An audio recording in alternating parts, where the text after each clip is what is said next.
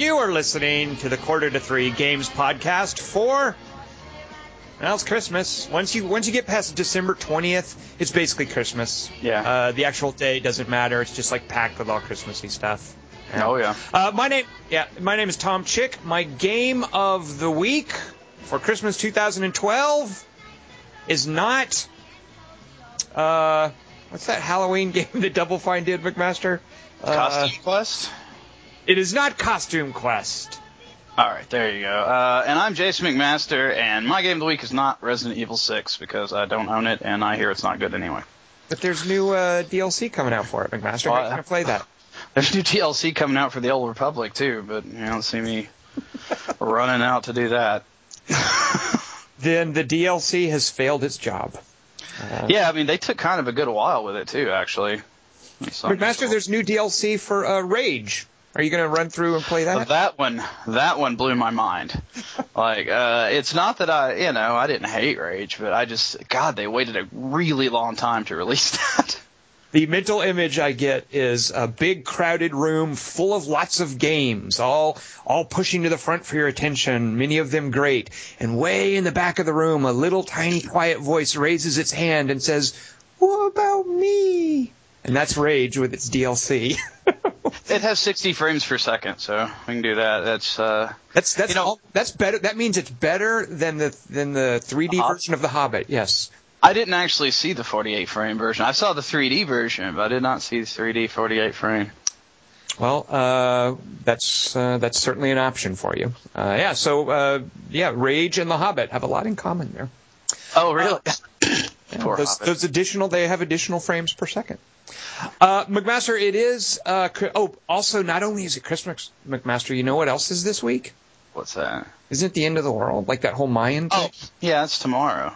That sucks. So, every now and then, like every year, we have the daylight savings time thing, and you have to change your clock.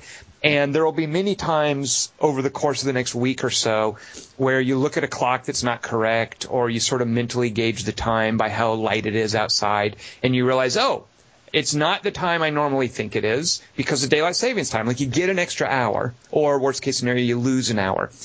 For the longest time, I thought that whole end of the world thing was December 12th, 2012, because that's much more aesthetically... It does make a lot more sense, yeah. Exactly, like 12-12-12, you think, okay, that's when the world ends. So that date came and went. As that date was coming up, I was like, okay, well, that's the end of the world. But then I realized it's 12-23-12, which I don't understand why that is. So it's sort of like daylight savings time where I had an extra... It's not 12-23-12. When is it? 12-21.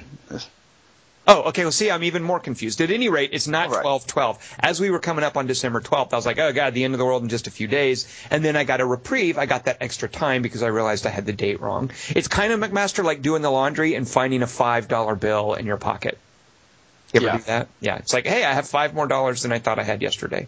Yeah. Well, yeah, I mean, if you had thought it was the 23rd, I mean, for sure, you would have gone, oh, well, the world didn't end. Everybody would have, of course it didn't. That was 2 days ago. And then you'd be, oh, I worried so much longer for no reason. Well, now you screwed me up because I thought it was the 23rd, and you're telling me it's tomorrow. I still have to get to the end of Borderlands 2. Oh, Lord. How far are you away? I don't know. I don't know. I don't know how far I'm away from the ending of Far Cry 3, so, I mean, I guess we both have things to rush for. No, you don't want to get to the ending of Far Cry 3, though. It's awful. Yeah. I think I've actually kind of gotten to the ending I was satisfied with, so I don't know if I will actually get to the ending, because I haven't gone to the second island yet. I just finished off the first island. No, you're fine. Yeah, don't try to finish it before the end of the world. Just enjoy where you're at with it now. Yeah. McMaster, it is, though, before we get to the end of the world, it is Christmas. So since the world's ending a couple days before Christmas, let's go ahead and open our presents. All right. So I got you something. You got me something. So who's going to go first? You go ahead and open your present. Here, actually, you know what? Here, I'm going to open mine because I like the size of this thing. All right, so here we go. I've got it. I'm opening. I like what you did with the ribbon. Oh, thank you. Some scissors and a little extra time can make a ribbon really fancy. Oh, whoa, there's a card in here I didn't even see. Okay, it says, oh, that's cute. It says, "Stay Frosty," and it's a picture of a snowman. Then you open it up, and it's the guy in Aliens. That's cute, McMaster. I like that. I do what I can. All right, so here we go. It's a copy of the Dwarf Fortress Collector's Edition. Yes. McMaster, it's a game I'll never play. Thank you. Well, you know, but everybody should have it in their collection. And the collector's edition, look at this. It's little pewter ASCII characters. Oh, that's adorable. I can line these up on my mantle. I'm pretty sure they would do really well with a pewter ASCII character version of Dwarf Fortress. Nice. I'm touched that you did that, McMaster. Maybe I'll install it and not play it rather than just leaving it in the box and not playing it. I had no idea they made a collector's edition. Let's see. Oh, it's got a little cloth map, but it's printed on paper. But they call it a cloth map. That's cute. I like that. Good. Oh, and the soundtrack. There's a CD in here of the Dwarf Fortress soundtrack. Awesome. Yeah, it's really good. I hope you like ASCII music. That's awesome. Oh, I love me some ASCII music. I can listen to that when I run. That sounds like great, like workout music. All right. Well, thank you, McMaster. Now, now you open your present. Here you go. Go ahead and take it up there. Oh yeah, this is You wrapped this pretty well. Well, I have to confess, I went to Macy's and had them wrap it. Oh, okay. Oh wow. Hey, it's something I already have. It's Resident Evil, the Mercenaries 3D for 3DS. You already have it? I like it. Yes, we talked about it. In fact, about a year ago. Oh, well, I can't be bothered to remember things that are a year old, McMaster. Wow, you already have it. Well, here's the deal. Now you have a copy of it. I don't know if you know this about Mercenaries 3D, but you can never reset your progress. You know, there was a minor kerfuffle because when people sold used copies of it, like to GameStop, they couldn't reset their. If you bought a used copy, you couldn't reset your progress and start from the beginning. So, Master, what I've given you, that's my copy that I've made a lot of progress on. So when you play it, you can sort of add to my progress, and all I ask is that when you're done with it, just send it back to me. We're just going to pay it forward. Yeah. So basically, you can play my save, and you can unlock some more of those skills and whatnot. You'll see there's several of the skills I still have to level up. So just play it some, level up those skills, and then, you know, when you think you've played it enough, just send it back to me because, you know, I can probably benefit from some of the skills that you've leveled up. So. Oh yeah, I mean, if you feel like it too, you can just give me your Unit 13. I'll set some scores for you too if it makes you feel any better. You know what? I would rather give your wife my login information for Zen Pinball and have to play a few tables to get my high scores up there. Yeah, she's been hitting it pretty hard on the Vita. I can't be bothered to play pinball on the Vita. It's just horrible. Who can do that? It's not, well, someone who's obsessed with pinball. That too. But no, thank you very much. You know, hey, it's a nice gift. I'll do a lot of work for you and send it back. Good, and I'll admire these little pewter figures, and I'll rock out to the Dwarf Fortress soundtrack. That's awesome. But, Master, let's talk some games of the week. Just because it's a holiday doesn't mean we can forsake our normal format. Oh, no. Now, let's talk some games of the week and news of the week. Let's start out with a little news. McMaster, it's the holidays. There can't be really any news. There's nothing going on. Things just sort of screech to a halt until mid-January, right? What could you possibly have for news of the week? Oh, there's so much going on. Well, I mean, other than the year-end list stuff, for instance, my pick of the week being THQ filing Chapter 11 and having a bid from a new company to purchase them out. So what does that mean about when I can play Saints Row 4? In theory, that means it should still be on track.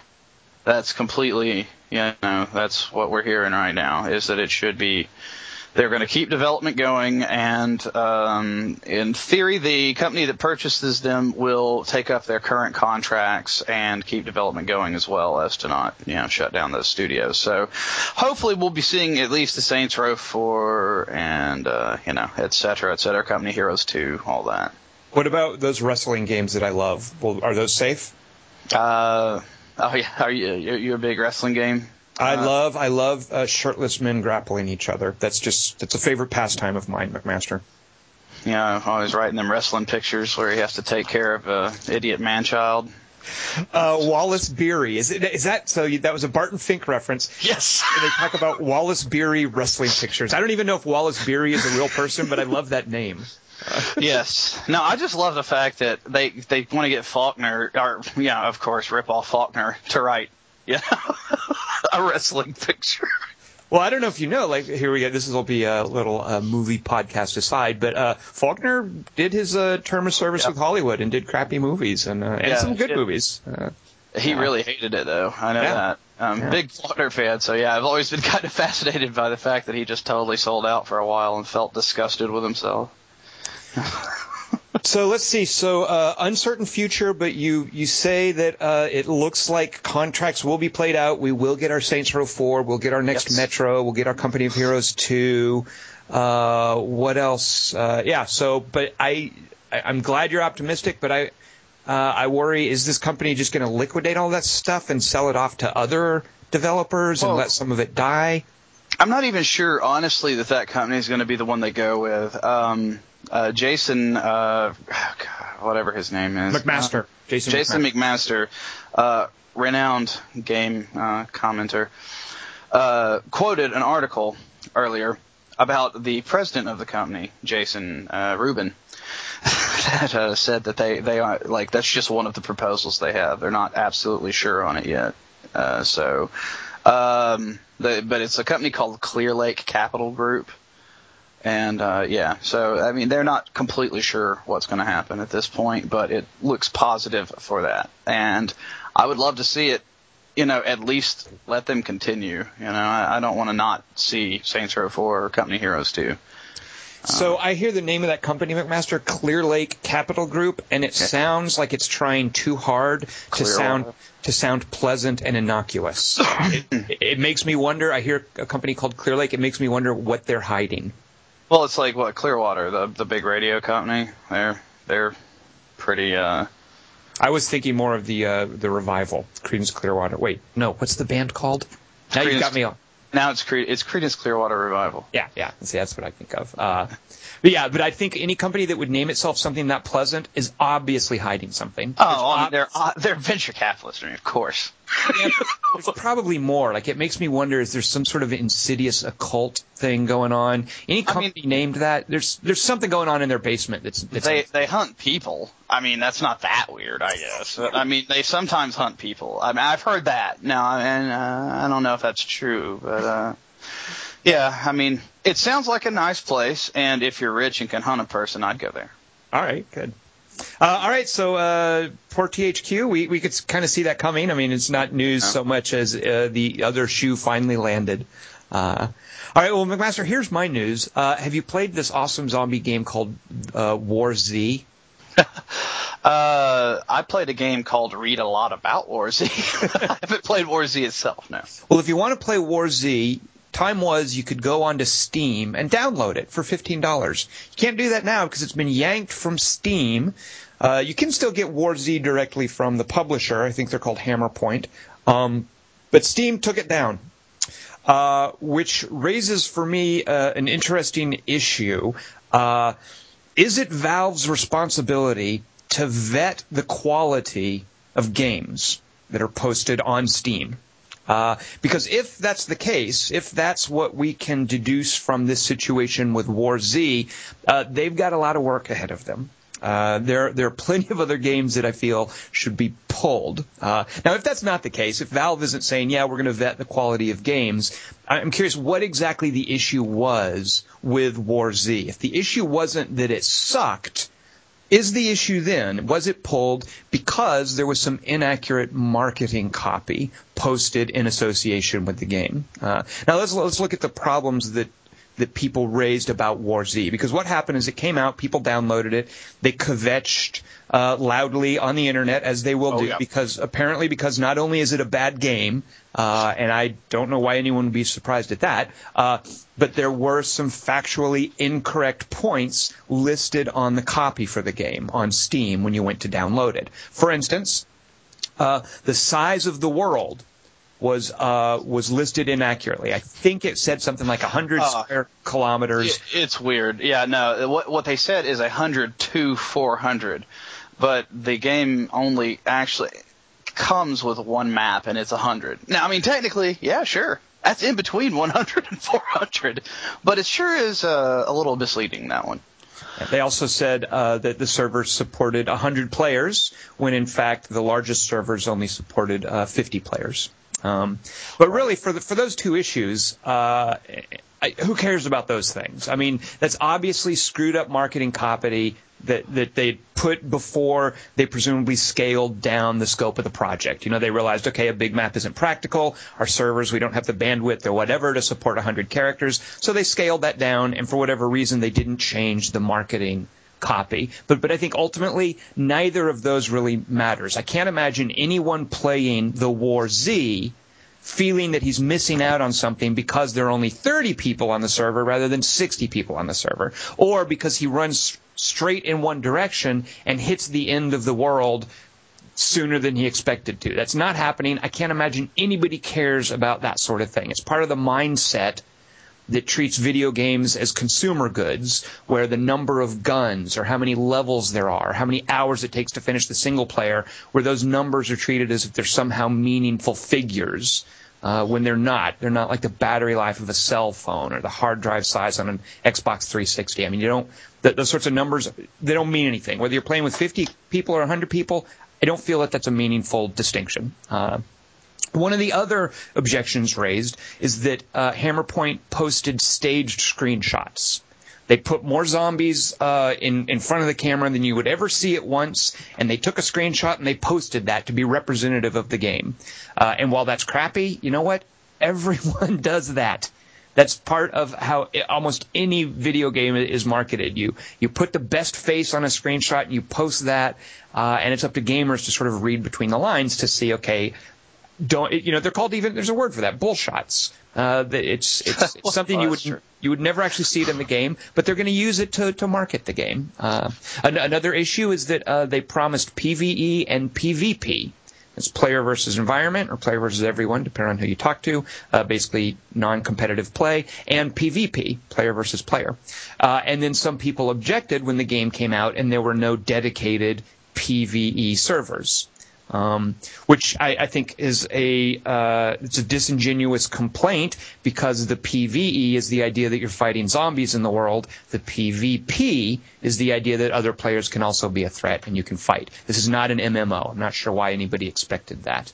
To me, the only really legitimate claim, and actually those other claims, I don't mean to say they're illegitimate. I just mean to say I'm a little surprised that Valve would pull a game based on those things, on screwing up the marketing copy, on staging screenshots, on player interpretation of what they expect from PvE. I'm surprised Valve would pull the game based on those things.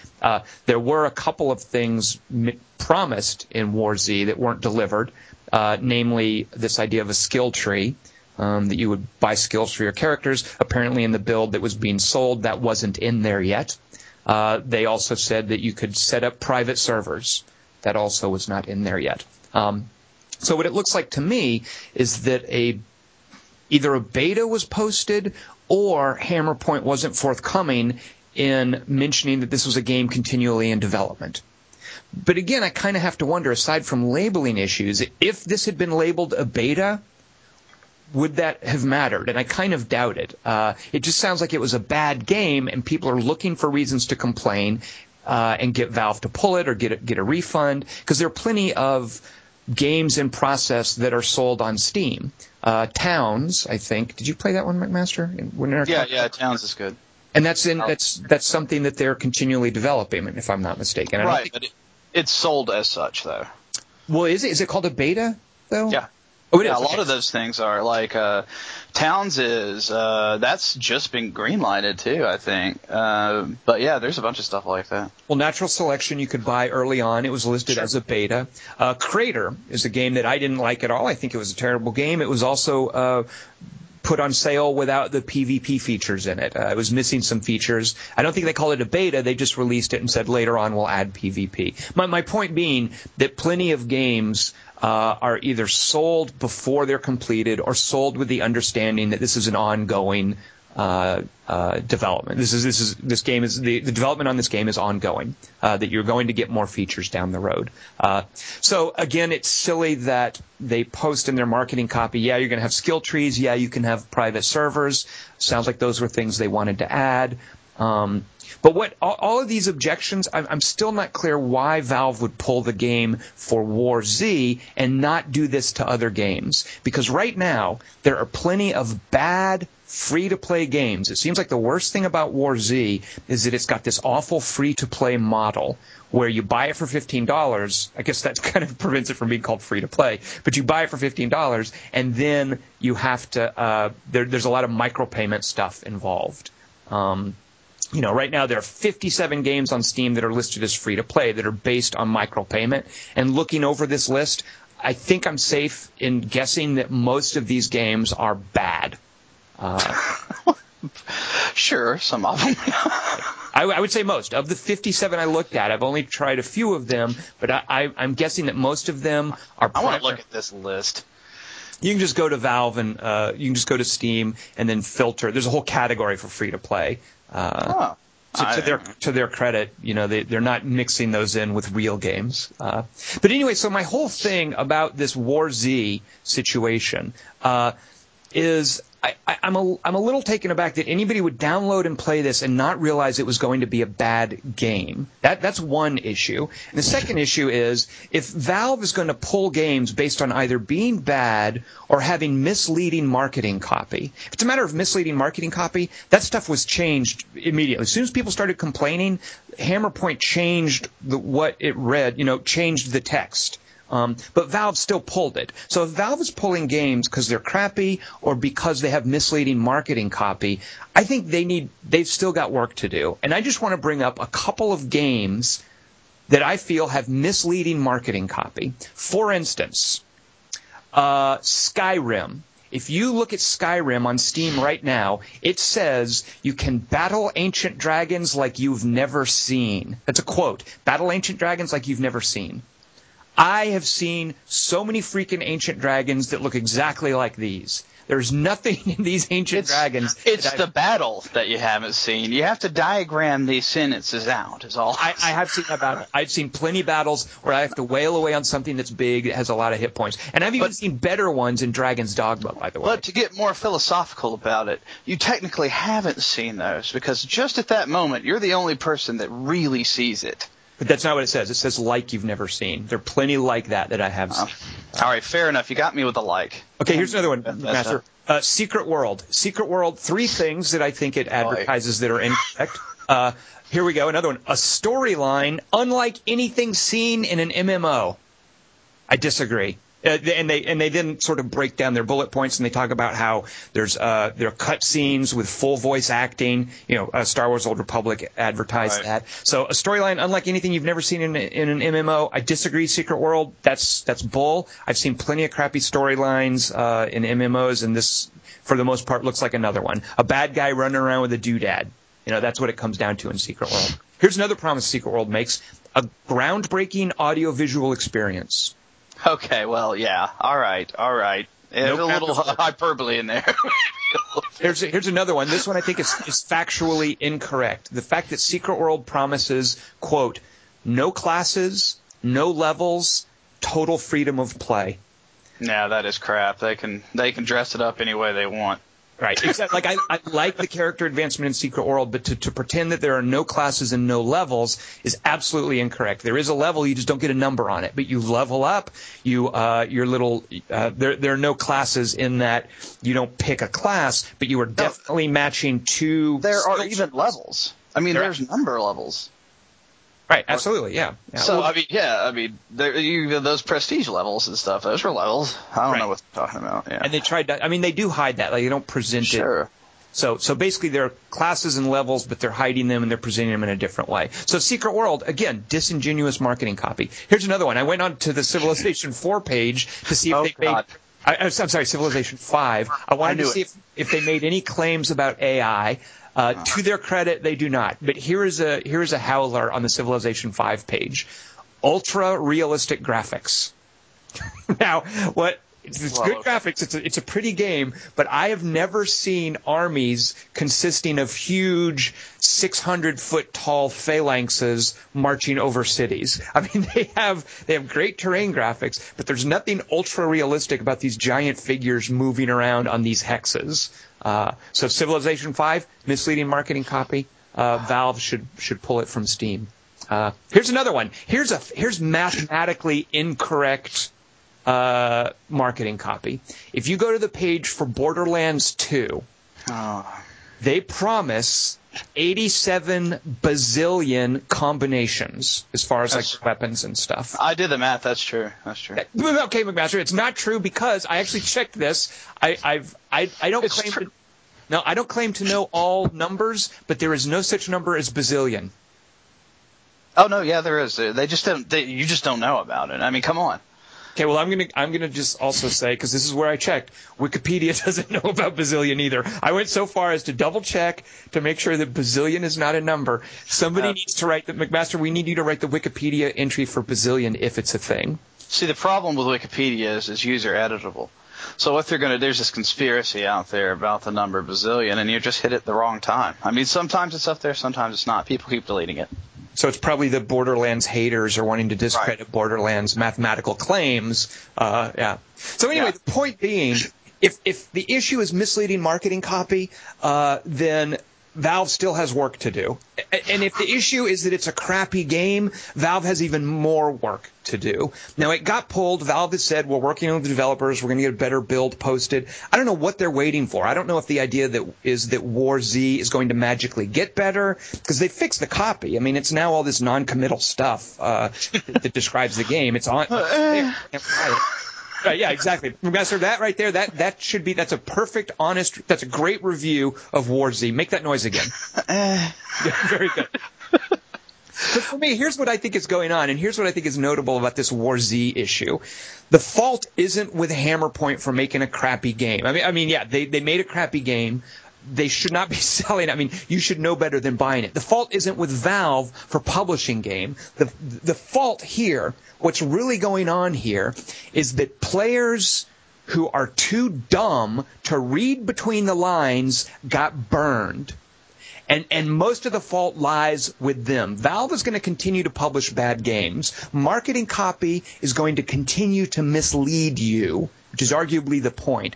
But players need to take responsibility. People who buy video games need to take responsibility for thinking critically when they are told about these games, when people tell them things. And especially that's the case when the person telling you something about the game is trying to sell it to you. You need to think critically. This also applies to reading reviews, to reading what other people say about games, whether it's professionals like you and me, McMaster, or whether it's just yahoos on a forum or on a comment section, just writing a couple of lines. You need to think critically when somebody tells you about a game. And that does not, Valve is not going to rescue you from that.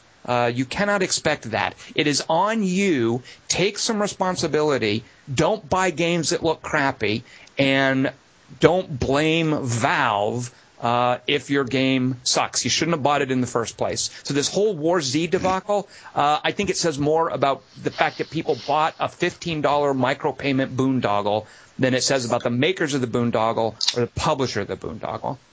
Well, I mean, and you have a lot of points, though. I do think you're being willfully jerky, as you're known to be. But Master, it sounds like you bought War Z.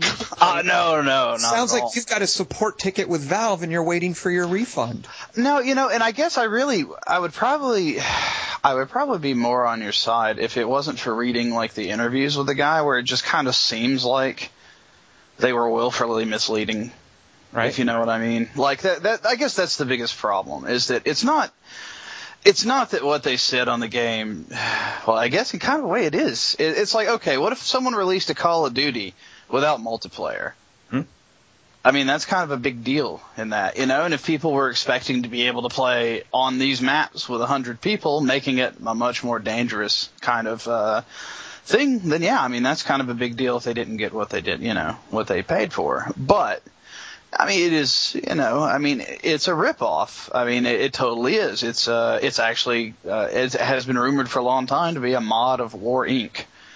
Well, it uses their engine. It's definitely based on the War. War, Inc. is a free-to-play game, and they're much more upfront about their business model. And McMaster, because I want to agree with you, it is a ripoff. But what I'm surprised about is that anybody expected anything other than a ripoff. Well, there's no doubt. I mean, people are just so obsessed with the whole D-Day, Z-Day, whatever the hell that thing is, that mod for Arma 2, that they really want like something that's just like a more finished product. And of course, these people are going to put out screenshots that look good. If you have the assets, you can go into an engine and set something up that looks perfect. Mm-hmm. And that doesn't mean it's going to happen. But you can't. I guess the big deal is that they're just so unapologetic about it, and they could have changed the copy. And I think if they had said, "Hey, the game's still in beta, but we're just going to charge for it now," right, I think you would not have had this problem. You're right there. You're right there. If they had definitely been more upfront about that kind of Minecraft model, people. I mean, how many people would have looked past? Just how unfinished it felt. Yeah, it's like it was on sale for like $13.50 at the time. Like it's $13. Who gives a damn about that much money? If you're buying a beta and you know it, $13 isn't that big of a sting. But if you're promised like all of these things and that ships with like a quarter of them, and they say, "Oh, well, it's finished. Here's our basic release," and then half of your key points aren't in there. Well, go ahead. Oh, no, I was going to say, now I will agree with you on the PvE, PvP thing, because honestly, it does say under the key features, meld of PvE and PvP. Well, there was a whole dedicated, There was a thread on Reddit where people just were piling on the game and were bringing up any inconsistency they could think of with the marketing copy, any problem. And I think this was just a matter of people out for blood wanting to look at weaknesses in the marketing. And very few games can stand up under that kind of furor. But I think another big issue is that they're doing this weird double-dipping thing with the business model that you see video games experiment with. The fact that people paid $15 and then they play the game, they get in there, they die, and they're told, okay, you have to wait an hour before you respawn unless you micropay us. The fact that you've paid $15 and then you're confronted with that sort of micropayment model, if they're not upfront about that, and I don't think they were. I don't know how much. I don't know. I haven't, oddly enough, seen that figure into the complaints as widely as I've seen things about, the servers are only 50 player when they advertised 100. I think it's much easier to complain about mathematical inconsistencies like that than these misleading. Than these mixed business models. But to me, that mixed business model is, I think, far more responsible for why it loses goodwill. It's been fascinating to watch. I am kind of it's a little odd to see Valve's reaction. Well, it's a little strange, I will say, for Valve as well. Now, it's not a move that I completely disagree with, because they're just gaining goodwill with it, to an extent. But what is Valve supposed to do? I mean, here's what I don't understand is when Valve says, yeah, we're working with the developer and we're going to get another build uploaded, what is Valve expecting to be fixed before they put it up there? Because it seems like a lot of the problems with the game are endemic to the design, the business model, player expectations. I don't see that Valve can fix any of that or that any of that can ever really be satisfied in a meaningful way. It's a terrible game. It's not going to become a better game in a week.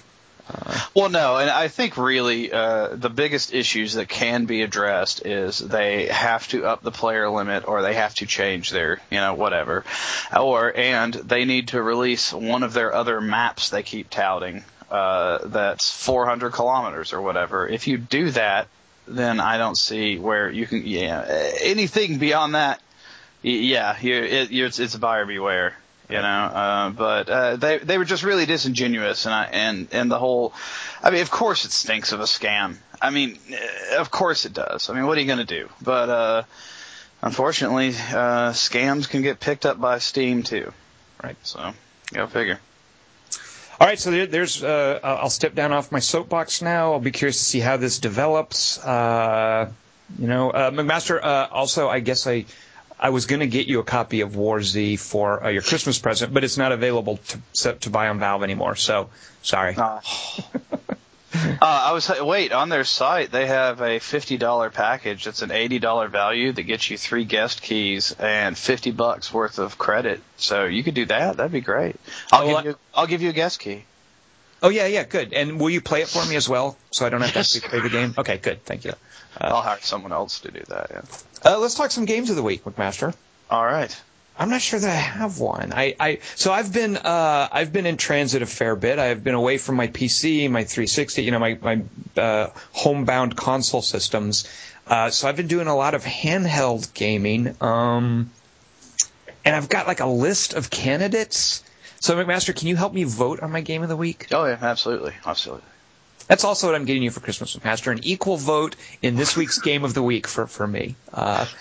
Okay, so I've been doing a fair amount of PlayStation All-Stars, which is Sony's Super Smash Brothers clone. I hate it. God, I hate it. It just feels so soulless. It's a clone. I guess, right. You know what exactly, McMaster, it's a clone, and it feels like a clone. All right, Zen Pinball has a Marvel Civil War table. That one's weird. Have you played it? I've watched Sarah play it.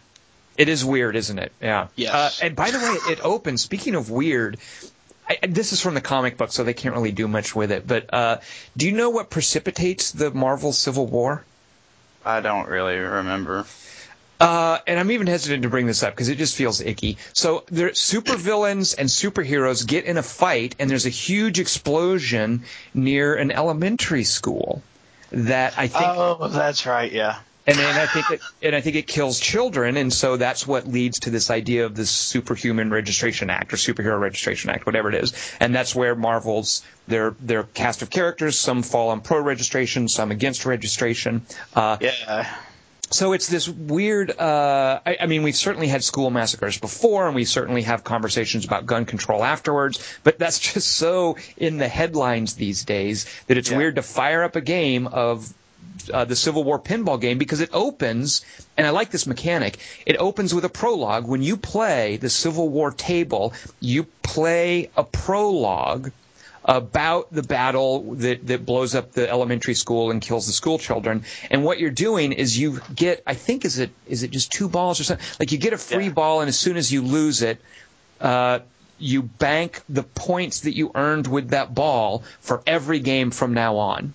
So if you want, you can just let the first little preliminary ball sink. You're not playing the full mode of the game, and you're just going to get however many points you earned the best time you played. Or you can play that little prologue and try to bank more points for every forthcoming game. I like that little concept, but it's just kind of weird, the whole elementary school bit. Yeah.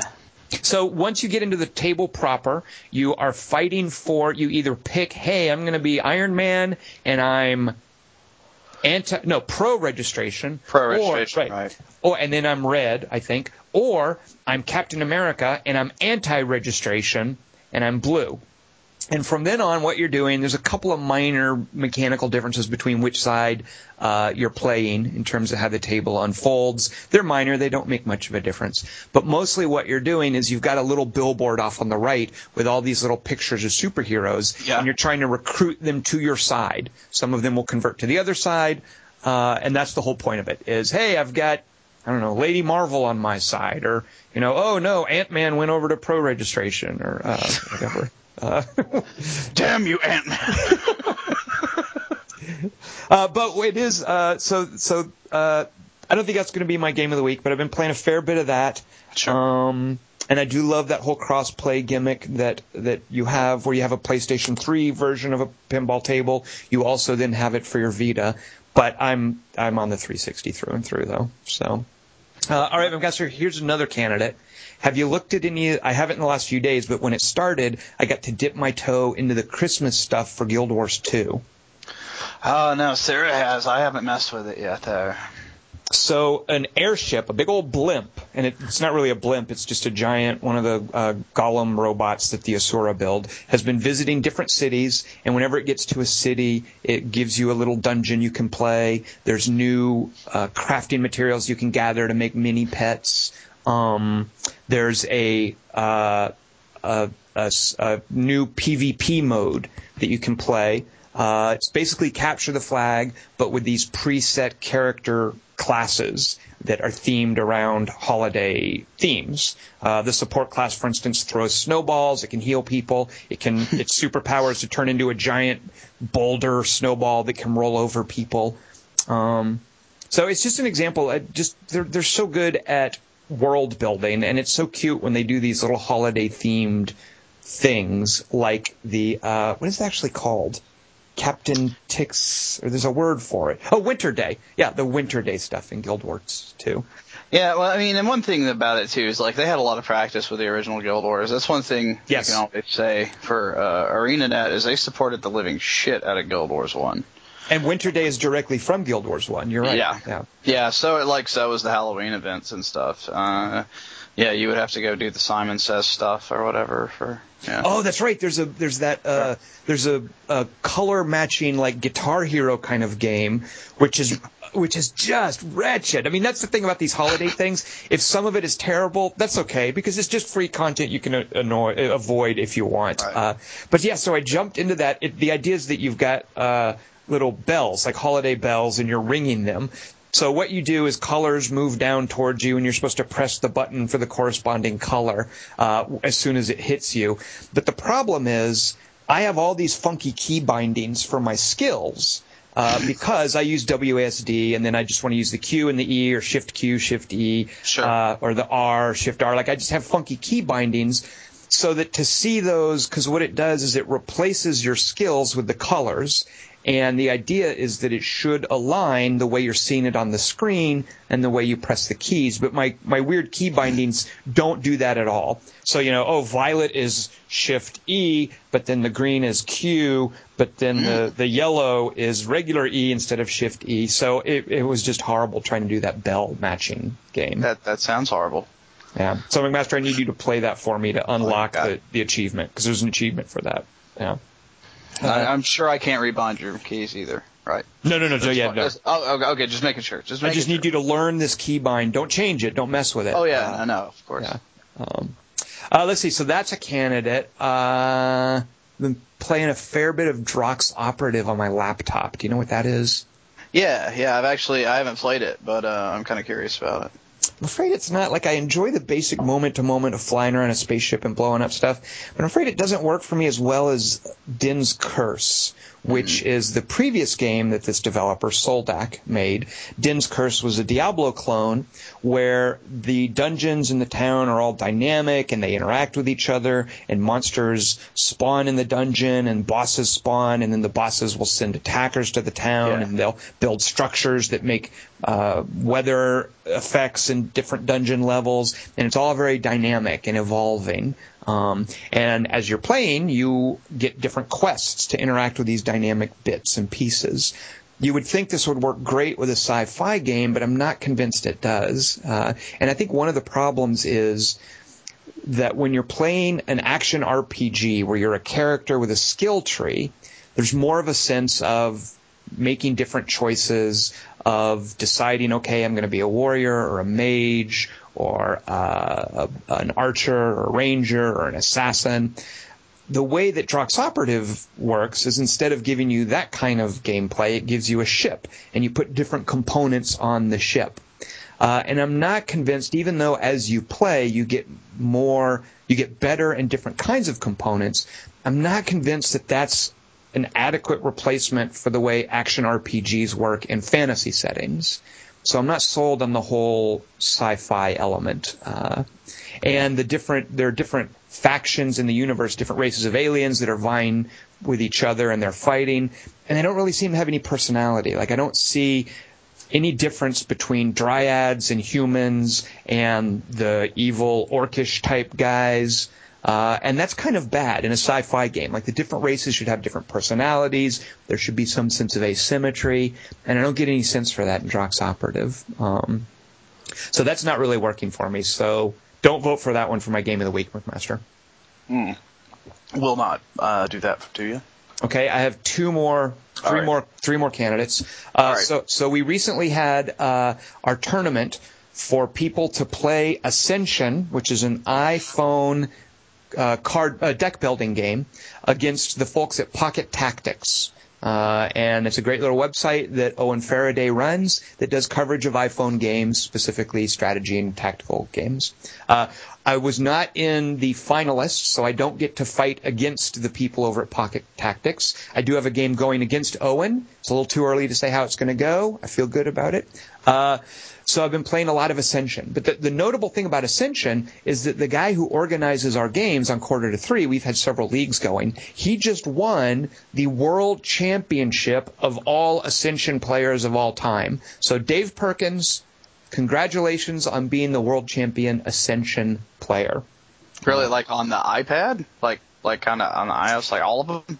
Well, okay, it would be a little difficult to do a world tournament because how are you going to get, let's say it comes down to Dave Perkins and some guy in South Korea, how are you going to get them to play against each other? It's a tabletop game. So instead, they did their world championship using the iPad or iPhone version of the game. So yeah, all across the world... Wow. Dave Perkins beat, I think they had, I don't know how they determined the people who got into it. I think they had it's like basketball. They have playoffs and finals. They have those sports kind of things. I think they did all of that, and Dave Perkins prevailed through all that, and then he beat the people who made it to the finals, and he won the equivalent of the Super Bowl against whoever the other finalist was. Wow. So yeah, all across the world, Dave Perkins, best Ascension player of all time, or at least until next year. So I've been playing a fair amount of that, digging that quite a bit. I've also been playing Stone Age, which is a port of a board game called Stone Age, to the iPad. It is a worker placement game, and I don't want to sound all boring and board gamey talky, but it's basically worker placement with a hearty random element, where you have a lot of dice to roll that determines how many resources you get. So I've been playing a fair bit of that and really digging it. They did a good job with that. And then also, I feel really bad about this, McMaster. There's a game designer named Mike Singleton who did some great early, I guess they were on the Amiga or whatnot. They were on one of those systems that I never had when I was younger. And he made a game way back when called Lords of Midnight, which was basically a Lord of the Rings story, where you have... an evil witch king. He's even called a witch king in Lords of Midnight. And what he's doing is he's sending armies out into the land to conquer the land, and he is looking for some ultimate doodad that he wants. And then you have a king who has to fight those armies back, and the king's son, who's a little prince, has to carry the ultimate doodad into the bad guy's lair where it can be destroyed. So in Lords of Midnight, you're playing the good guys, and you marshal armies, and you also send the little prince guy on a quest to destroy the doodad. And there's an iPad version of it now called Lords of Midnight. So I've been playing a fair amount of that, but it's really a game design from before we knew how to do interfaces. I can't really make sense of what I'm supposed to do or where I'm supposed to go. It is open world and free-flowing to a fault. I'm just marching dudes around, and every now and then I see an army, and my dudes get killed. So, for instance, you start, McMaster, like Lord of the Rings, with the king, his son, you have an elf kind of dude with you, kind of the Legolas equivalent, and then you have a wizard dude. He's like one of the wise, I think. His name is Rotheron or something like that. So you've got these four characters, and I guess the idea is they can form a fellowship, and they can go throw the doodad into the pit where it gets destroyed, or they can go their separate ways and do whatever they're supposed to do. So I send my little prince guy off to the north to head into the bad guy's territory to throw the doodad in there. That goes well enough. I send the king off to recruit armies. That goes well enough. But the moment that the wizard and the elf leave, they get eaten by wolves. So imagine my version of Lord of the Rings, McMaster, would go something like this. So Frodo heads off with the ring. Legolas sets out from Rivendell and gets killed by an orc. Boromir, or Strider, instantly dies in a brawl fight in Bree. And Gandalf fumbles and gets a critical miss and trips and bangs his head and dies. So that's how my version of Lords of Midnight compares to a Lord of the Rings. Yeah. So it would make a different series. It would make for a much shorter novel as well. Yeah. Oh, yeah. No, just you can do that very quickly. Frodo gets eaten immediately after he crosses the border. No eagles save him. No happy ending. Exactly, right. It's more of a sort of an existential version of Lord of the Rings. It's like if Kafka had written Lord of the Rings. Exactly. So there you go, McMaster. I've been playing a lot of things, none of which is... Oh, you know what? I'm sorry, McMaster. I'm going to disenfranchise you and take away your right to vote. Okay. I'm instead, because here's what I've been playing that I really like. On the PlayStation Vita, Hot Shots Golf World Invitational. You've been playing that too? Yeah. But wow. The thing is, like, there's something about these little, golf is so perfect for a handheld game. Oh, yeah. It's unlike any other sport because, you can just do one hole at a time. It's a few whacks. There's enough drama in playing one hole that's all you got to do. Then you can do a string of them if you want to sit down and play for a while. Or while you're waiting to get on an airplane, you just bat one ball down towards the hole and you're good. Golf is just so good for handhelds and that sort of portability. And also, in Hot Shots Golf really understands this. Golf is so good for RPGing. Yes. Your characters, they get stronger. I'm going to screw up the terminology, McMaster, so let me know if I get this wrong. They get stronger stroke power. I don't know. They get less curvy hitting. Sure, yeah. They lose a draw or a fade, and they get more. Yeah, are you talking about impact and like actual like power? I think so. I don't know. You confused me. You confused me about faded drawings. I didn't understand that part. But yeah, so there's just that whole idea of each character having different skills, and depending on what clubs you're using or what ball, it can modify them. There's just so many little technical things to modify that basic, I press the button once, and I set the power, I press it again, I set the impact, how much distance you can get. There's just so many little variables in there that you can tweak in a gratifying way. That it's great for RPG stuff. Also, because you're constantly looking at your character, you see your character sitting there ready to take a swing. Lots of options for customization. You start off just dressing your little anime chick or whatever in different clothes, or your anime dude in different colored shorts. But then you can unlock like glasses and bows in your hair, just silly, goofy, stupid stuff like that. And Hot Shots Golf knows how to take advantage of this. And also for aesthetic appeal, because so much of golf is about these carefully manicured landscapes. Mm-hmm. Golf games, ever since the ancient days of the Lynx series, golf games have been a showcase for, hey, here's cool graphics of a pretty landscape. And it's nice and tranquil. You aren't looking at space dungeons or lava worlds or war-torn cities. It's none of that typical video game stuff. And one of the things I really like about Hot Shots Golf, this latest version on the Vita, is to drive home the sort of rural, idyllic nature of these courses. You'll be playing and, like, rabbits will run around on the green. There's little animals. At one point I was ready to McMaster, what do you call it when you tee off, when you do that first big hit? Is there a word for that? Drive. Okay, yeah. So I was ready to drive. That makes it sound like I was going to play Need for Speed. I was ready to drive, and I saw it in the distance. There's something running around that looked like one of the little squirrels or rabbits, but it was bigger, so I just moved the camera forward because there's so many options now to just get a free look. You can go into a first-person free view and just tilt around and look up into the sky and do whatever you want. So I moved the camera forward, and there was a big old bear with bear cubs playing around on the fairway. I love that. Oh, yeah. I've seen that before. Yeah. So you know what? I'm sorry to steal your vote from you, McMaster, but that's my game of the week is Hot Shots Golf World Invitational on the Vita. So you've been playing that? Yeah, actually, Sarah got that for me for Christmas, so yeah, I've been playing it for the last couple of days. I really like it. I do miss, then, the fact that you're playing it. I love, like, on Unit 13, we can compare each other's scores and try to beat each other's scores. I wish there were more of a sense of that friends leaderboard stuff, because there's so much exhaustive data tracking. Yeah, it really is. Like the longest hit that you've made, the percentage of hits in the fairway or whatever. It's just full of those kind of things. I mean, it's sports. So I wish we could compare notes. McMaster, what's your longest drive? At this point, I think I'm only at 290, I think, and that was a lot of wind and downhill, so... Yeah, well, mine is 291, so there. Oh, I knew it was. I mean, of course. Why not? McMaster, what's your percentage of hits on the fairway? Oh, God, like 27%, I think. No, wait, no. It's like on fairway hits is higher than that. It's like 70-something. I thought you meant like perfect hits. Oh, mine on fairway is 80-something, I think. Of course. I expect nothing better. Did you start with the dude or the chick? The guy. Oh, okay. Well, can you guess which one I started with? I know. There's no guessing to it.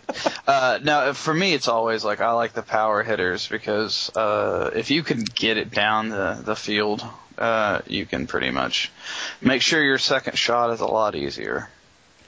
Wait a minute. They have different. Oh, I guess they do, don't they? Because you unlock the different one. Oh, so by playing the girl, do I get like a weaker character? What's going on there? You have a slightly lower drive, but you have higher control. So you have like more accuracy. Okay, I need that. That's the one I want. Then good, I'm okay with that. Yeah, I was. You know, it's like, why hasn't there been a Tiger Woods on this system? Does EA not put their pro golf Tiger Woods Sims things on the Vita? I haven't. I don't think there's one so far. I mean, that's kind of a shame because it has the power to run a decent-looking, like, Tiger Woods game. Yeah. And Tiger Woods does a lot of the same things you like about Hot Shots, even more so probably to an extent. In Tiger Woods, can I be a chipper little anime girl who wears, like, bows in her hair and can unlock bunny ears? Maybe. There's some crazy crap in Tiger Woods, we'll put it that way. Well, one of the things I do like about Hot Shots Golf is that it doesn't have any desire, like it doesn't need to hew close to any real world things. Like you can have bears running around on the field and a giant windmill where the blades might knock your ball off course or whatever. God, that's so, I forgot about that. I hit that damn thing last night. No, I mean the thing I always liked about the Tiger Woods games is just the whole character development thing is pretty cool. Right. So they do that whole RPG kind of stuff that's in Hot Shots Golf. Yeah, like even like crazier. They do like where tournaments and stuff you win, you get points for, and you spend those points to individually increase like a bunch of your different stats and stuff. And the club do different bonuses and stuff, kind of like Hot Shots. Yeah. Okay. Well, one of the things they do in Hot Shots Golf that I really like, and I don't know if I'm guessing Tiger Woods wouldn't do this. Hot Shots Golf, when you start off, you only have two interfaces to choose from in terms of how you hit the ball. Either the three-click thing. Actually, they're both click once to start the swing, a second time to start the power, and then a third time to set the precision. Right. And so when you start off, you've got two options for basically how they represent that little swing bar. But there are three other ways, and I haven't unlocked any of them yet, three other shot modes that as you play you can unlock. They do not do that in Tiger Woods. There are different swing modes.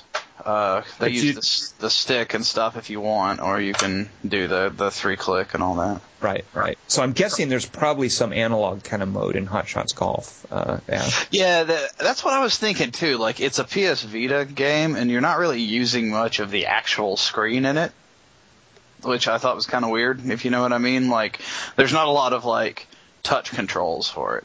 Right. Well, as far as I know, the only thing they have at this point is you can touch the back of the screen to move a little cursor around that shows you like distance. It's basically like a kind of a telemetry thing. Like I can sort of move this cursor around to see how far this is over here if I can see this point.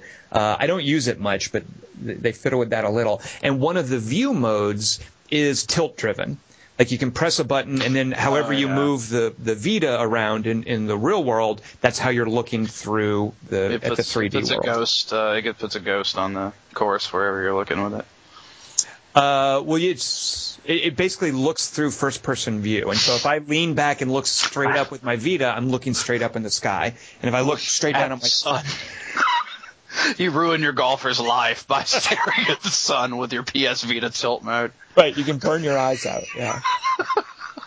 That would be the funniest feature of a game ever. Do not look into the sun. Well, you could buy the sunglasses. As long as you had bought the sunglasses, you could do that, you see. As long as those sunglasses are made of like shielded metal and you can't see through them, I guess. Yeah, that's an upgrade. You have to level your sunglasses up. Yeah.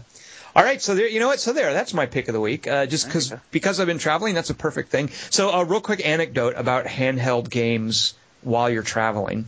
I don't know about you, McMaster, but when I'm on an airplane, I am a little self-conscious about who's sitting next to me in terms of what I'm going to play, what I'm going to whip out to kill time with. Like, for instance, if some, like, kindly old lady was sitting next to me, I'm not sure that I would want to pull out some ultra-violent shooter, you know, or let's say some cute chick, like a young, cute woman was sitting next to me, and I wanted to sort of present myself as a respectable person. I'm not going to play, you know, I don't know, a Donkey Kong game or whatever, because those are for kids. What adult is going to play that, right, you know? Sure. So I did, on my flight out, I was sitting next to a very attractive young girl, and I had my Vita there, and I was like, well, rats, this chick is going to see what I'm playing. Do I play Hot Shots Golf? Do I look like some pervert playing some little anime character running around playing Persona golf? Persona 4, that's it. You need exactly. To straight to the Persona 4. That'll win you all the chicks. You're going to go to the dating mini game? Yeah, exactly. So I ended up on the flight playing Zen Pinball. I figure that's kind of an innocuous enough thing. I don't know. But on the flight back, here's an odd one. On the flight back, I sat next to some guy who, I mean, you could see him drawing everyone's eye in the waiting room. This guy looked like a fella out of the 60s. I mean, he had on camouflage pants and I don't know what was on his T-shirt, but some T-shirt, crazy, crazy long hair and long beard with a headband. Just total hardcore 60s hippie-looking dude. And he just stood out like a sore thumb. And he wasn't being aggressive or mean or anything. He just looked like he was in a costume on his way to the 60s, or like he'd been pulled from some demonstration about Kent State or something. And he sat right next to me on the plane. And it was cool. You know, he sat down. He was friendly and, you know. And I'm like, well, what video game do I want to play next to this guy? I think I could play anything I want next to him. I could play a Persona or Assassin's Creed, you know, and he might even ask me about it. I could have an interesting conversation with this crazy hippie dude.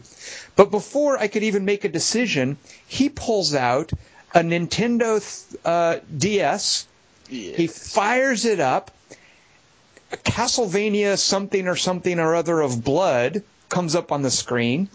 He quickly thumbs down to something called like a boss practice mode, and I'm watching out of the corner of my eye, and he's doing some crazy complicated boss fight where you have to stand on different platforms while some big old protoplasm pile shoots out crab claws to try to grab you, and he's just dancing around like he knows the pattern. He is totally off book for exactly when each claw is going to hit which platform, and he's just moving around, and he's just thumbing down these different super attacks, and he beats the boss, and then he's assigning points to different categories, and he starts going through a level. This guy has played the dickens out of this Castlevania game. And as we're on our flight, and I'm like, okay, fine, he's going to do that. I'm going to play Unit 13, and I'm doing some missions in Unit 13. I look over, and the poor little guy's DS, the red light comes on. And I'm like, oh, his battery life is dying. He's going to lose his battery life. But fortunately, he managed. It was near the end of the flight. His DS didn't shut down on him. But it was such a great instance of I would never have expected this fella to pull out a DS and play the dickens out of this Castlevania game as well as he was doing it. So. All right, so there, yeah. So that's me and my game of the week and my travel anecdote. McMaster, what do you have for your game of the week? My game of the week, in the spirit of Christmas, is kind of like Russian nesting dolls. Mm. Oh, so, I know what it is. It's that Double Fine thing where you actually have nesting dolls. No. I have that. I can't remember what it's called, but it's not that. Okay. Now, my game of the week is I hooked up Steam or my PC to my television and hooked up Steam via the big picture, and I've been playing a lot of my PC games with like a 360 controller on my couch. Mm-hmm. And to that end, I've played a lot of Far Cry 3, which I would like to talk about, I guess, a touch. But we have talked a lot about Far Cry 3. Mm-hmm. And then I guess how Hotline Miami kind of blows my mind on a big television. Whoa, that's doing it wrong. That's just got to look weird. It's pretty crazy, and the soundtrack is so intense. I have it running through my my surround sound system with like the subwoofer and everything going, and it's like a rave in here or something every time I play that game. It's so absolutely ridiculous. I'm afraid I'm going to have like a seizure or something. McGraster, don't drop acid while you play that. God, I can't even imagine. That game is so freaky. But how the thing, I guess, for me this week though is the big picture is just really it's really impressive. I just kind of hooked my PC up to the television, which I've done plenty of times in the past. I've had a media PC for quite some time. But I hooked my gaming one up and just kind of, hit the Steam Big Picture mode, and then I can go through all my menus with the 360 controller, hit the big X to go into the Steam overlay, pick games from it, and launch it with the buttons. I got Far Cry 3 for the PC, and I decided, hey, I'll give it a shot. And, it's pretty cool. It looks great, of course. I play at 1920 by 1080, which I don't... console probably does, 720? Mine does 1981 by 1081. Oh, really? Yeah, okay. Mine does that, but one pixel better. I heard about that. I remember when you got that at the bullshit store.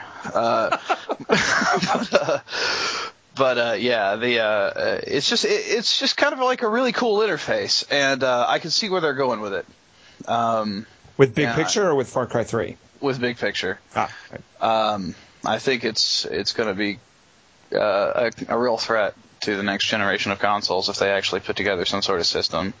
If they can get like the actual hardware to run stuff at a nice looking level. And can sell it at a reasonable price, I think it would honestly give some consoles a run for their money. Well, in the spirit of being a cantankerous, contrarian old coot, I would thank Valve to keep their PC games out of my living room. You. That's right. I said that.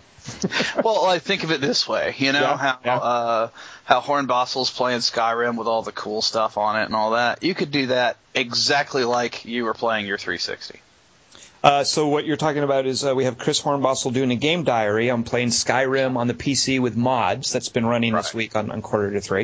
Right. And no, that would never work on a TV, McMaster. TVs don't have the technology to do that yet. For instance, when I hooked up Big Picture the first time, one of the first things I loaded up was my super modded version of New Vegas, and it just looked so awesome. No, McMaster, that will break your TV. Don't do that. It just looks so awesome. I mean, TVs, it's like... No, TVs cannot support modded versions of already good-looking games. That's just... I really don't think that's going to work out well, McMaster. Oh, no, see, but New Vegas, it looks like an early talkie. Compared to what it does now after it's modded. I'm sorry, what I meant to say is I don't care about graphics. I'm not a graphics whore. I care about gameplay. That's what I meant to say. Sorry, let me change tack here real quick. No, McMaster, I only care about gameplay. Graphics don't matter. I'm playing Lords of Midnight on the iPad, for Pete's sake. It's like ancient Amiga graphics. I'm a gameplay-only guy, McMaster. Your graphic really sheet... Gonna enjoy the Dwarf Fortress I got here. Yeah, but, there's... I did walk into that. All right, so let's see. Modded Fallout New Vegas on a TV. Man, that does sound good. Yeah. I mean, that's the thing is, I think if they were to be able to build, a decent motherboard or system board, something that they could put some reasonable, surround sound audio outs on. And if they were to buy, a mid-range video card that could do some decent stuff and offer upgrades if people want. I think that would really sell units. I mean, and your entire Steam library is already there. So for people that have already used it, it's totally why not? You already have a built-in game library.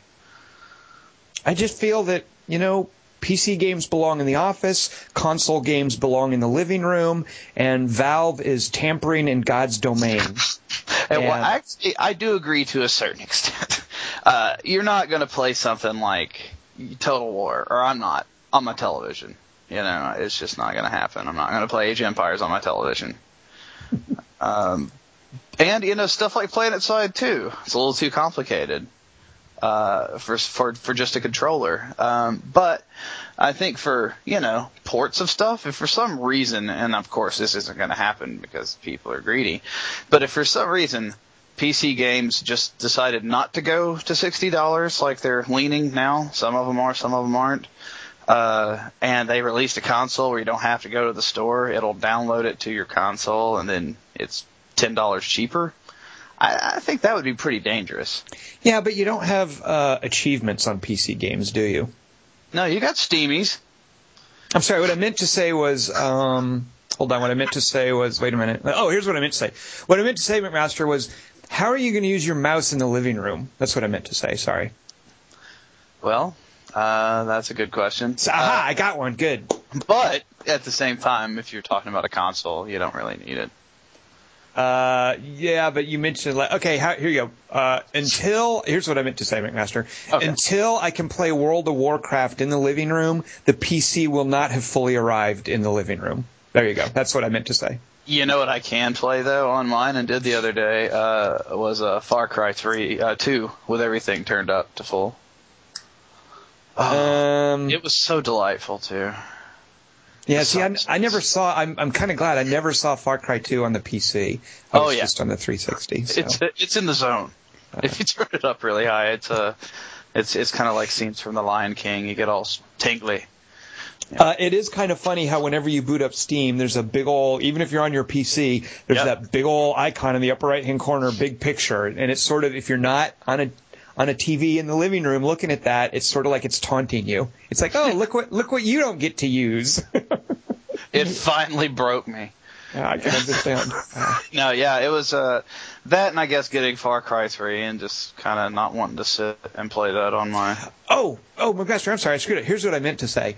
But you don't physically own copies of your game. That's what I meant to say. Yeah, you don't physically own a copy of Far Cry 3 like I do on my 360. That's what I meant to say, McMaster. Oh yeah, you think that's gonna carry on? You think they haven't thought about that? I'm pretty sure that Microsoft's gonna start going away from it, but we'll see. Yeah, that's kind of my Vita is. I was so incensed that I couldn't use my PSPs, and now I'm loving the whole digital download element. I'm totally gonna roll over as soon as console makers start doing that. That whole you can only buy from us and download it. You won't have a physical copy. I'm gonna be the biggest lamb. It just it makes so much sense, but the biggest problem you're gonna have is retail stores are going to have a freaking fit. You know, I mean, they just will. Oh, you know what? I misspoke, McMaster. Here's what I meant to say. What I meant to tell you is, yeah, but what's going to happen to your games when Steam goes out of business? That's what I meant to say about you using Big Picture in the living room. I don't know. What's going to happen to my EA games in a year when I can't play the multiplayer anymore?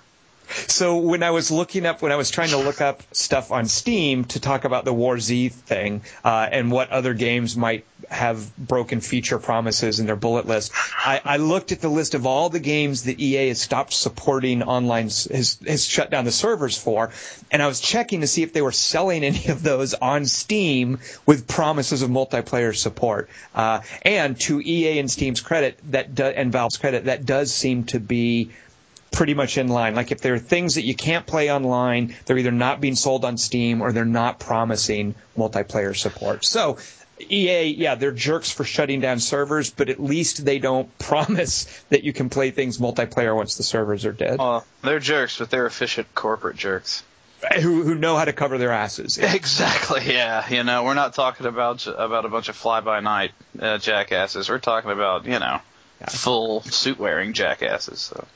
With legal departments, yes. Yes. Okay, so McMaster, so you're digging the Big Picture, and the things you're mainly playing on it. Like, is Big Picture your game of the week, or is it a specific game? Okay, I think Big Picture is, yeah. Okay, and so we talked a bit about Far Cry 3 back when you hadn't even played it, so you got to listen to us talk about it. Considering what we said and what we might have done to your expectations, how is it holding up for you?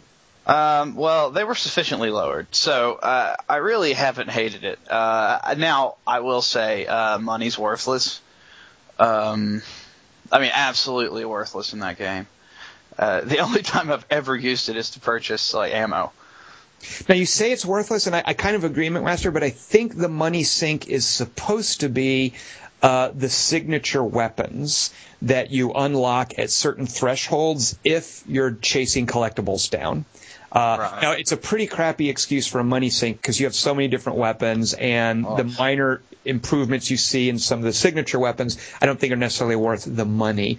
But, yeah, I agree with you that it's worthless, but there is a money sink in there if you care about signature weapons.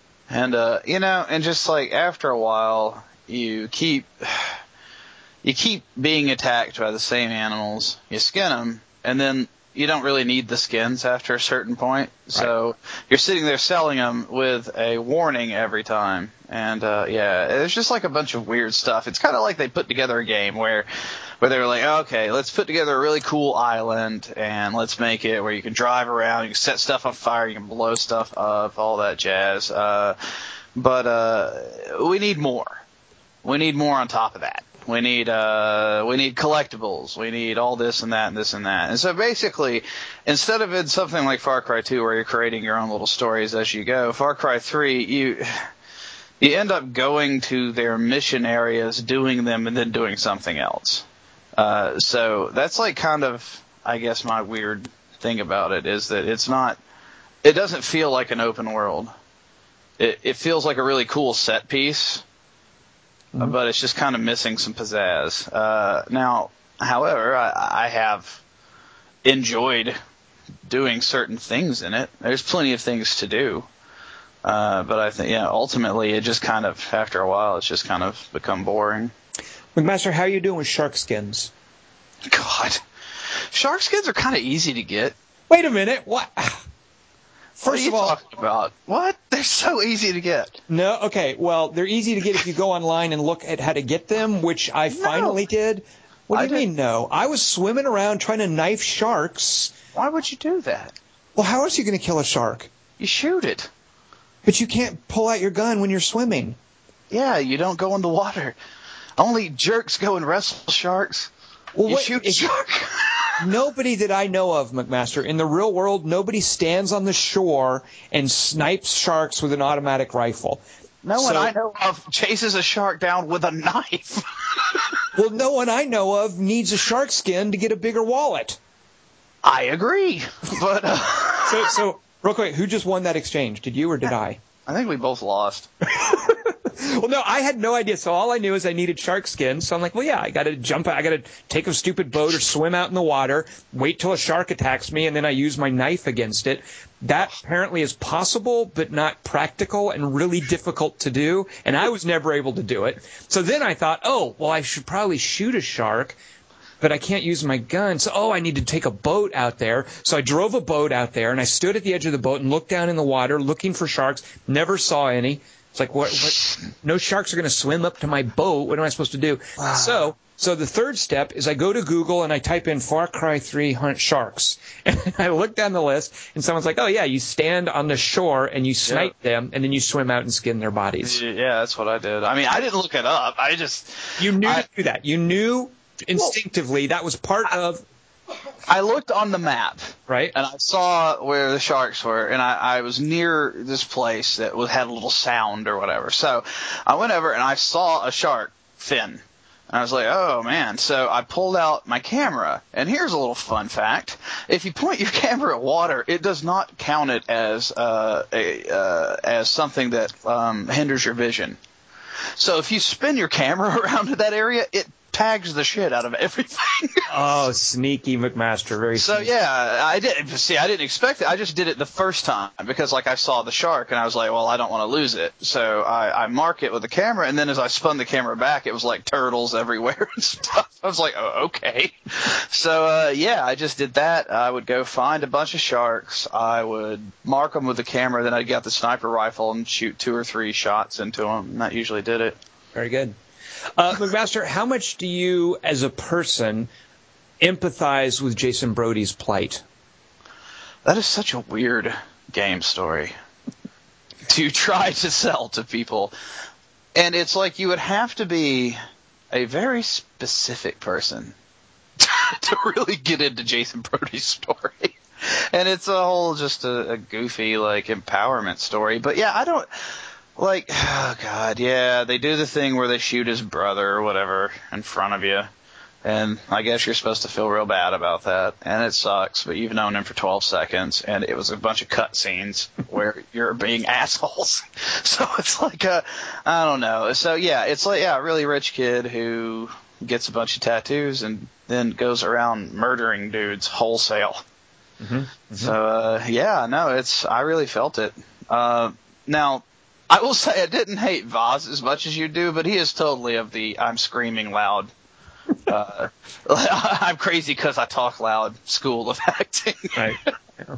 It's hard as hell to understand what he's saying sometimes too, actually, that guy. He's like, he's really going Scarface pretty heavy on it. Yeah, no, the game itself, I don't understand the money. Like I say, you know, I know the signature weapon's right, but yeah, they give you almost every weapon in the game. It is kind of funny. I would feel like a real boob if I were to pay to unlock one of the guns when it's just going to unlock eventually. Like, why would you buy one of these guns when they're just being dumped into your lap regularly as you're going about playing the game? I would just feel completely taken advantage of if I paid for one of these things. I've spent money on two. Uh-huh. And there's one that you have to, and I count that. That's the first one. He makes you buy a pistol.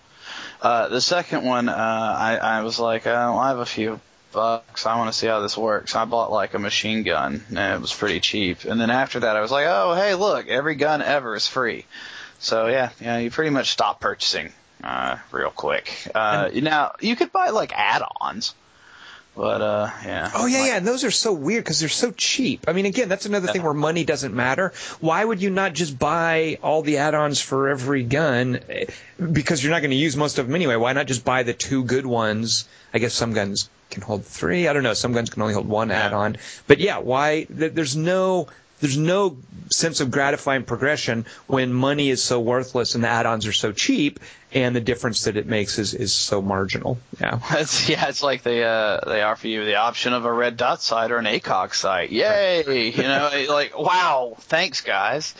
And there's cool stuff about it. Like, I mean, not all of the crafting's bad. I like explosive arrows. You know, I like crap like that. But, I mean, and good God, you were right about the skills.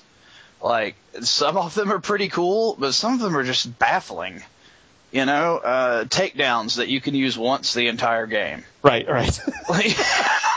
There will be one level where you're climbing up beneath two dudes, and if you have spent the skill point, you can kill them both simultaneously. Or you know? You could just get up there and stab them both.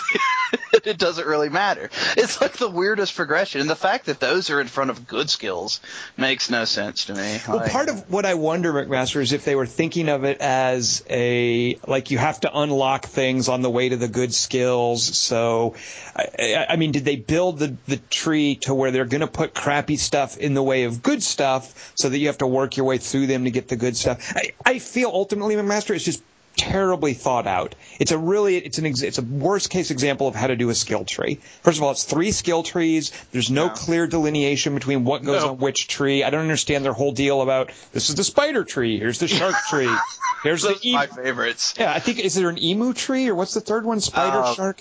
Heron. Isn't it a heron? Something. Yeah, yes. It's a heron. Which, if I'm not mistaken, isn't a heron just like a stork? It's like a bird. I don't know, but so. Yeah. Yeah, it's a really poorly thought out skill tree. If I was to do a top 10 list of worst skill trees in the world, that would be in the top 5. Yeah, it's a pretty rough one.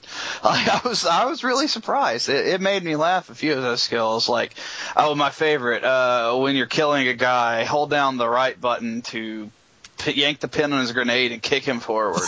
So, like, who the hell? You're never going to use that. There's always like three guys, you know, and if you do that, they're going to run. There's no point in that skill. Or like, oh, if you're above a guy, you could jump down on him. Like, okay. Yeah, when are you ever above a guy in that freaking game? Like, that's where I'm sure there's at least 2 or 3 times when you might be able to use that skill if you've paid for it. Come on. Give the developer some credit, McMaster.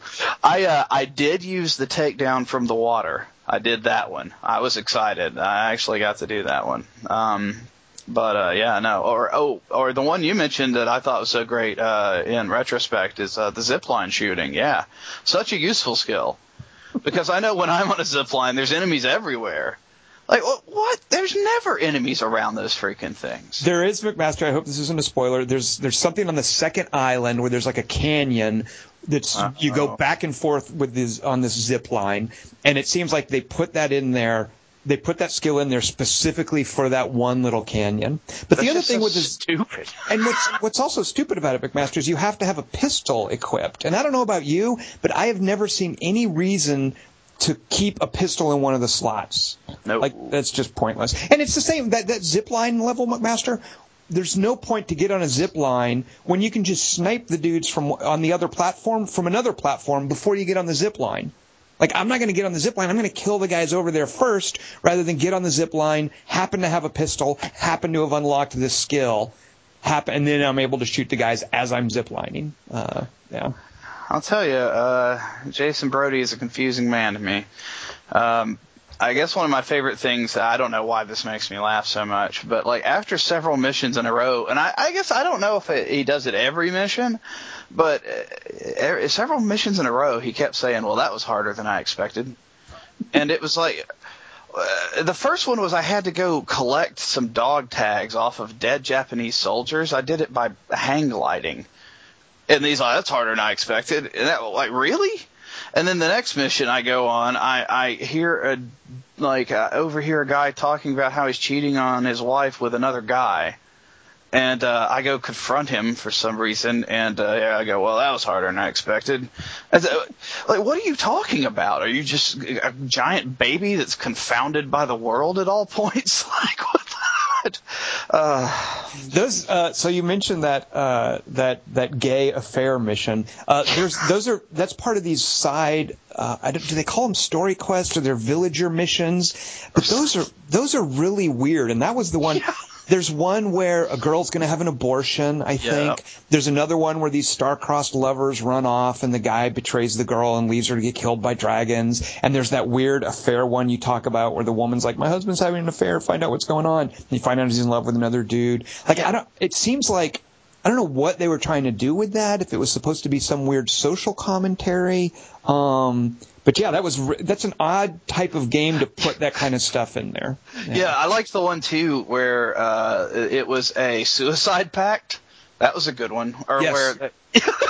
What?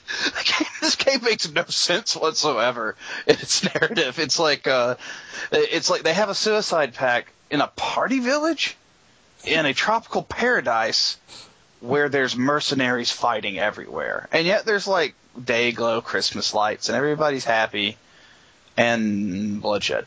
McMaster, to quote various people throughout history, the heart wants what the heart wants. That's true. And this isn't the hearts of darkness. Yeah, and even the heart of darkness wants what the heart wants, McMaster. Absolutely. Yeah.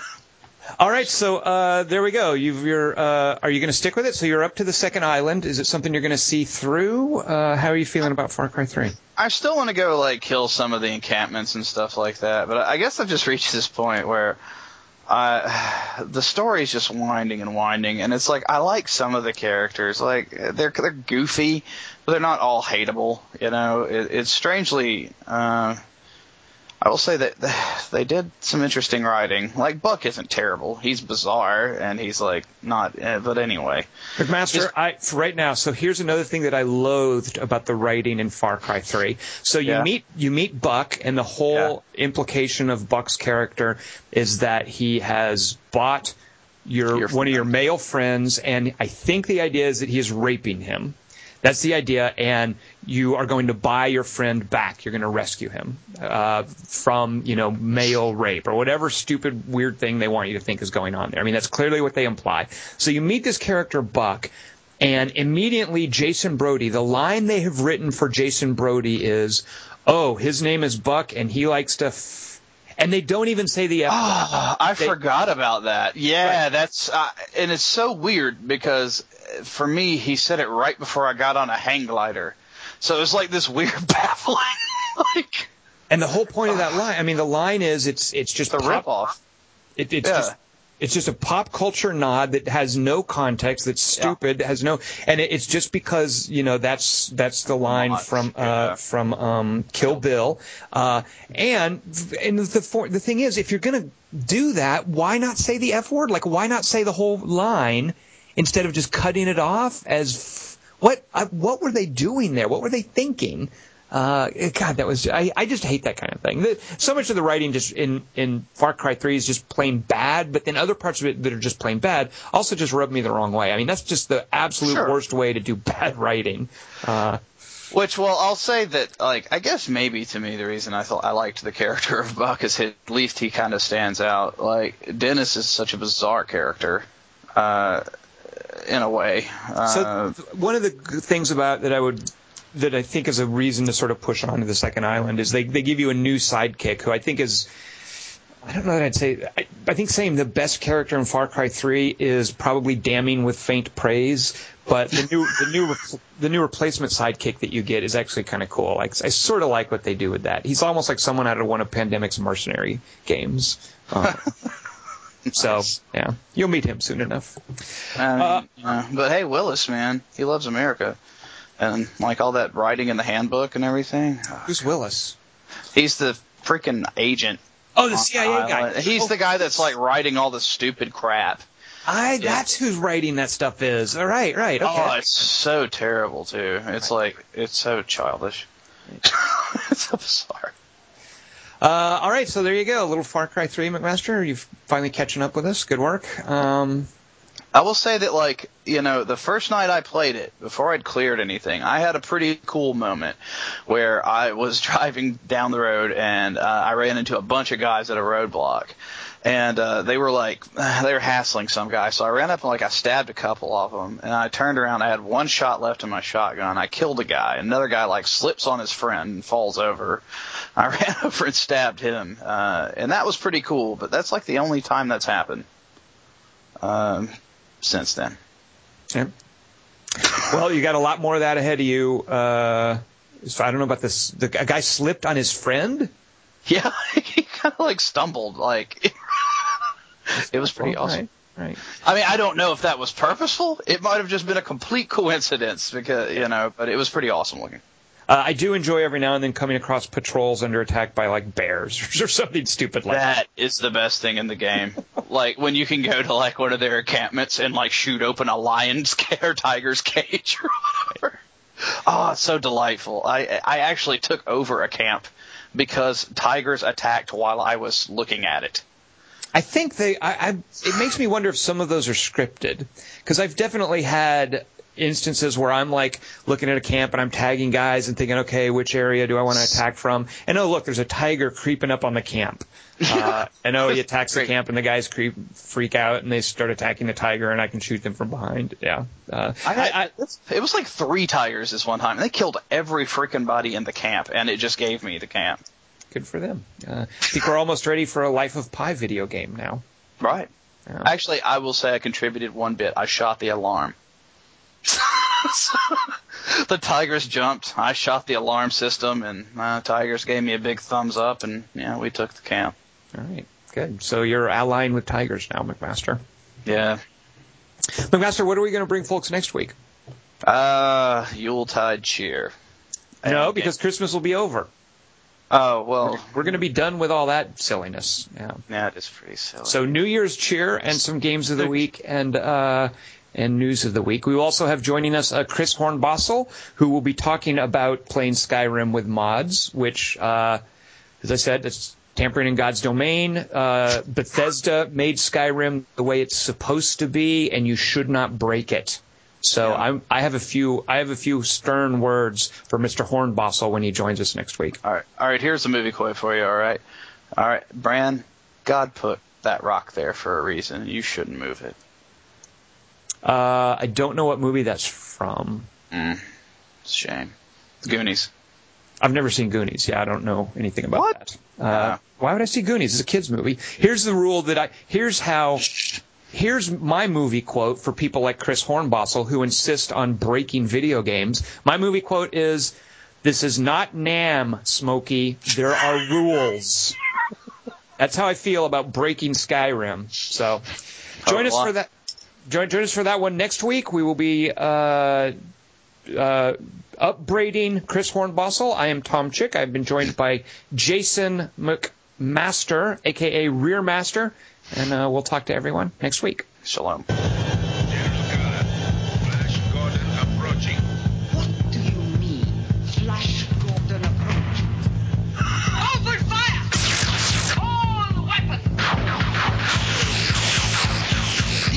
War Rocket Ajax to bring back his body.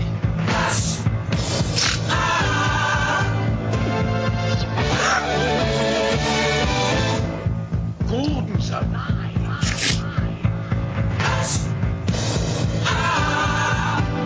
It's there, every one of us. Just a man with a man's courage. Man, you know, I love Queen. I really do. Next is the Highlander soundtrack.